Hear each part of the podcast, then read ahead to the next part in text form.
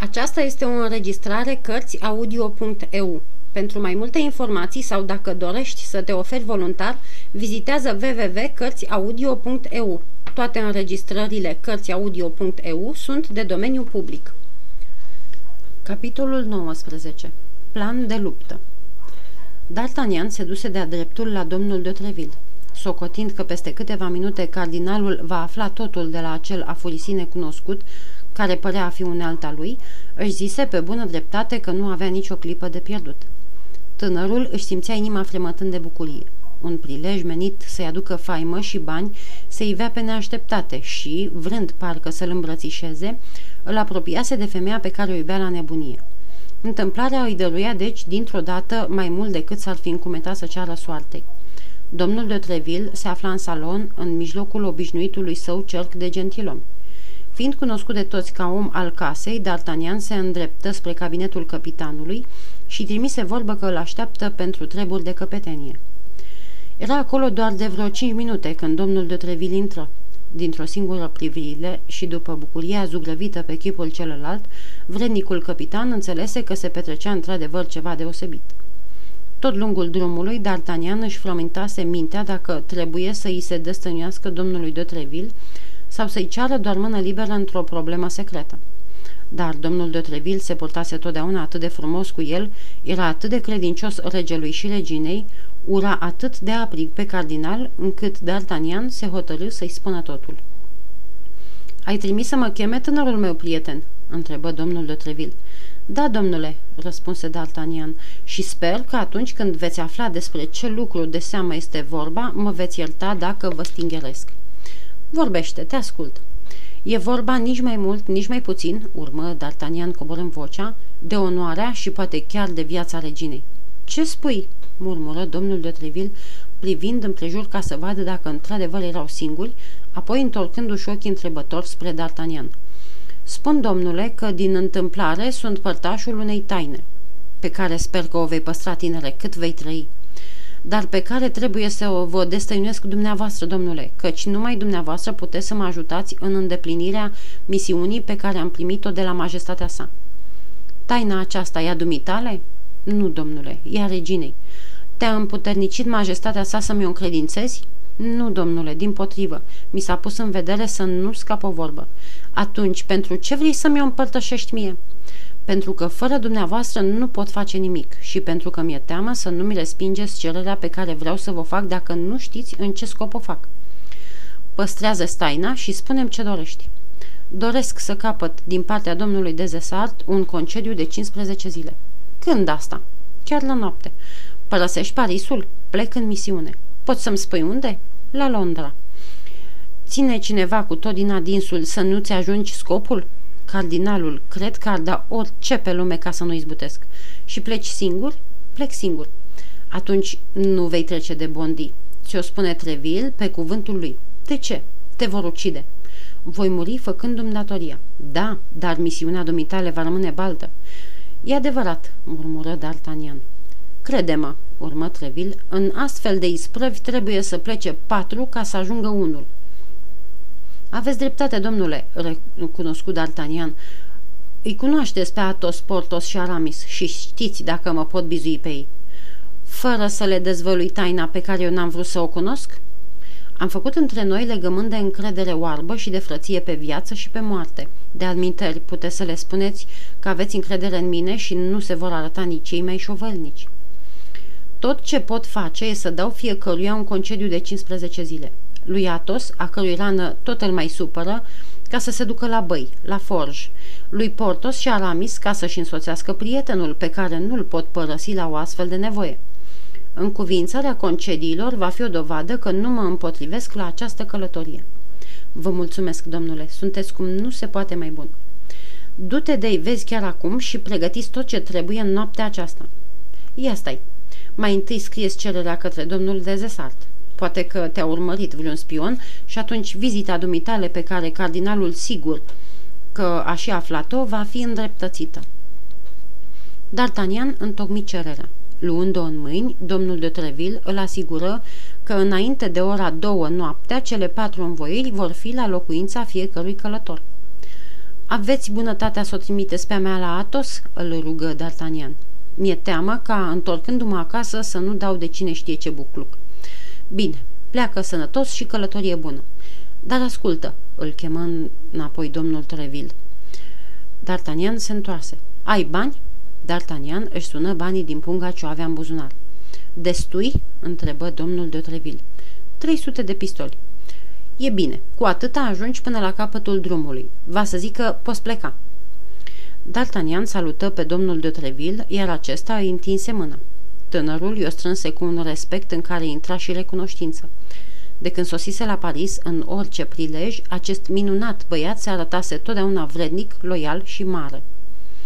Cel din tâi la care s-a dus a fost Aramis. Nu mai fusese pe la el din seara de pomină, când o urmărise pe doamna Bonacieux. Mai mult încă, de cum îl văzu, ca și de fiecare dată când îl mai văzuse, lui D'Artagnan se păru că fața tânărului muschetar oglindea o tristețe adâncă. În seara aceea, Ramis veghea la fel de posomorât și visător. D'Artagnan încercă să afle prin întrebări pentru ce era atât de abătut, dar Aramis dădu vina pe un comentariu asupra capitolului al XVIII-lea din Sfântul Augustin, pe care trebuia să-l scrie în latinește pentru săptămâna următoare și la care se gândea zi și noapte. Cei doi prieteni vorbeau abia de câteva minute când un lacheu al domnului de Treville intră aducând un plic sigilat. ce e asta?" Întrebă Aramis. Concediul pe care l-ați cerut dumneavoastră," răspunse lacheul. Eu n-am cerut niciun concediu." Taci și el," îi șopti D'Artagnan, iar dumneata, prietene, ține moneda asta pentru o steneală. Să-i spui domnului de Treville că domnul Aramis îi mulțumește din toată inima. Poți pleca." Lacheul salută până la pământ și ieși. Ce înseamnă toate astea?" întrebă Aramis. Iați ce trebuie pentru o călătorie de 15 zile și vină cu mine. Dar eu nu pot părăsi așa Parisul fără să știu." Aramis se opri. Ce s-a făcut cu ea? Așa e?" adăugă D'Artagnan. Cine ea?" întreba Aramis. Femeia care a fost aici, femeia cu batista brodată. Cine ți-a spus că a fost o femeie aici?" răspunse Aramis, galben la față ca un mort. Am văzut-o. Și știi cine e? Cred că bănuiesc. Ascultă, îi spuse Aramis, dacă știi atâtea lucruri, poate știi ce s-a întâmplat și cu femeia aceea. Trebuie să se fi întors la tur. La tur? Da, așa e. Văd că o cunoști. Dar cum de s-a întors la tur fără să-mi spună o vorbă? I-a fost teamă să nu fie arestată. Cum de nu mi-a scris? I-a fost teamă să nu te compromită? D'Artagnan, mă scapi de la moarte, izbucni Aramis. Mă credeam disprețuit, înșelat. Eram atât de fericit să o pot vedea. Nu-mi venea să cred că își primejduia libertatea pentru mine și totuși în ce scop ar fi venit la Paris? Tot în scopul pentru care noi plecăm în Anglia. Și care anume? întrebă Aramis. O să-l știi într-o zi, Aramis, dar deocamdată iau pildă și tac la fel ca nepoata teologului. Aramis zâmbi, amintindu-și de povestea pe care o îndrugase într-o seară prietenilor lui. Foarte bine. Dacă a părăsit Parisul și dumneata, D'Artagnan, ești sigur că e așa, atunci nimic nu mă mai ține aici, sunt gata să te urmez. Spuneai că mergem la, la Atos deocamdată și dacă vrei să vii, te poftesc să te grăbești, căci am pierdut destulă vreme. Dar fiindcă veni vorba, veselește-l și pe Bazin. Vine și Bazin cu noi?" întreba Aramis. Poate. În orice caz, deocamdată e bine să ne urmeze la Atos. Aramis îl chemă pe Bazin și îi porunci să vină să, să întâlnească la Atos. Hai să plecăm, spuse după aceea, luându-și pelerina, spada, toate cele trei pistoale și socotind zadarnic trei-patru sertare, ca să vadă dacă nu dă din întâmplare de vreun ban rătăcit. Apoi, încredințat că era de prisos să mai caute, îl urmă pe D'Artagnan, întrebându-se cum se făcea că tânărul cadet din gardă știa la fel de bine ca și el cine era femeia pe care o găzduise și chiar mai bine ca el ce se întâmplase cu ea. După ce ieșire din casă, Aramis îl luă pe D'Artagnan de braț și cu ochii în ochii lui îl întrebă. N-ai vorbit cu nimeni de ea?" Cu nimeni. Nici chiar cu Atos sau cu Portos? N-am suflat nimănui nicio vorbă." A, atunci e bine. Încredințat că poate fi liniștit asupra acestui lucru de căpetenie, Aramis își urmă drumul cu D'Artagnan și amândoi ajunseră curând la Atos. Îl găsiră cu încuvințarea de concediu într-o mână și cu scrisoarea domnului Dutreville în cealaltă. Puteți să mă dumiliți și pe mine ce e cu concediul și cu scrisoarea pe care le-am primit chiar acum?" întrebă Atos uluit. Dragul meu Atos, îți sugerez să te odihnești 15 zile, fiindcă sănătatea dumitale o cere neapărat. Așa că du-te la băi la forj sau unde crezi de cuvință și fă-te cât mai repede sănătos. Al dumitale, Treville. Să-ți spun eu, concediul și scrisoarea aceasta înseamnă că trebuie să mă urmezi, Atos. La băi la forj? Acolo sau în altă parte? În slujba regelui? A regelui sau a reginei? Nu suntem noi slujitorii majestăților? Tocmai atunci intră și Portos. La naiba, începu el. Iată ceva ciudat. De când oare se dau muschetarilor concedii fără ca ei să fi cerut? De când au prieteni care le cer pentru ei, răspunse D'Artagnan. Ah, făcu Portos, miroase a noutăți aici. Așa e, plecăm, în cuvință Aramis. Încotro, pe legea mea, dacă știu, se amestecă Atos, întreabă-l pe D'Artagnan. La Londra, domnilor, răspunse D'Artagnan. La Londra? se miră Portos. Și ce să facem noi la Londra? Iată un lucru pe care nu pot să vi-l spun, domnilor, trebuie să aveți încredere în mine. Dar ca să plec la Londra, adăugă Portos, e nevoie de bani și eu n-am bani. Nici eu, adăugă Aramis. Nici eu, încheie Atos. În schimb am eu, îi liniști D'Artagnan, scoțându-și comoara din buzunar și punând-o pe masă. În punga aceasta sunt 300 de pistoli. Vom lua fiecare câte 75. E tocmai cât trebuie ca să te duci la Londra și să vii înapoi. De alminteri, fiți liniștiți, nu vom ajunge cu toții la Londra. Și de ce nu?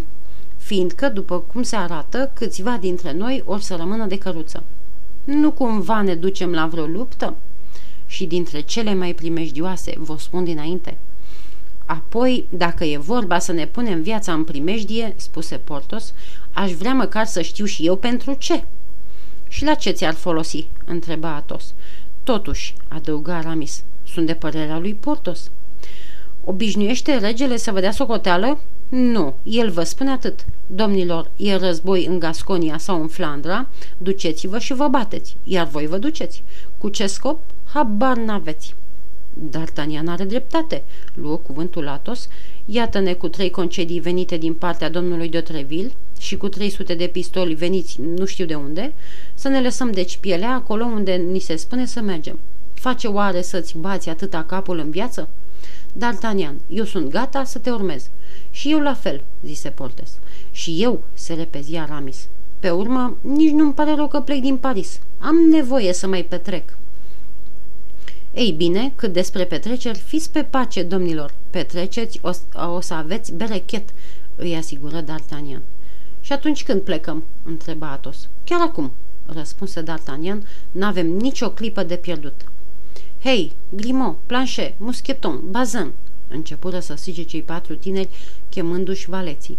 Ungeți-ne cizmele și aduceți caii de la palat. Într-adevăr, fiecare muschetar își lăsa în cazarmă calul lui și al valetului în grajdurile palatului Treville. Planchet, Grimaud, Muscheton și Bazin o porniră într-un suflet. Și acum să întocmim planul de luptă, îi pofti Portos.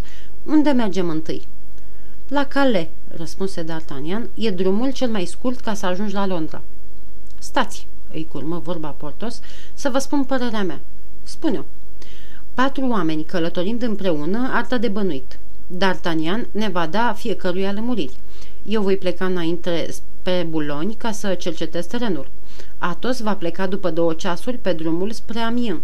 Aramis ne va urma pe cel care duce la Noyon, cât privește pe D'Artagnan, să-și aleagă calea pe care o va găsi de cuvință, dar îmbrăcat cu hainele lui Planchet, în vreme ce Planchet ar trebui să ne urmeze în uniforma gărzilor, ca și când ar fi D'Artagnan. Domnilor, începu Atos, sunt de părere că nu e bine să băgăm și valeții într-o problemă de felul acesta. O taină poate fi trădată întâmplător de un gentilom, dar e aproape totdeauna vândută de un valet. Planul lui Portos, răspunse D'Artagnan, mi se pare cu neputință de urmat, căci n-aș ști eu singur ce îndrumări să vă dau. Sunt purtătorul unei scrisori, asta e tot. Nu am și nu pot face trei copii de pe scrisoarea aceasta, deoarece e sigilată. După părerea mea, trebuie să mergem la oaltă. Scrisoarea e aici în buzunar și arătă buzunarul unde pusese scrisoarea. Dacă sunt ucis, unul din voi o va lua și veți merge mai departe. Dacă și el e ucis, altul va trece la rând și tot așa să ajungă doar unul. E tot ce trebuie. Bravo, D'Artagnan! Aceasta e și părerea mea, în cuvința Atos. De-al trebuie să știi ce vrei. Mă duc să fac băi, voi mă însoțiți. În loc de băi la forj, mă duc la mare. Aceasta e treaba mea. Dacă suntem arestați, eu arăt scrisoarea domnului de Treville, iar voi foile voastre de concediu.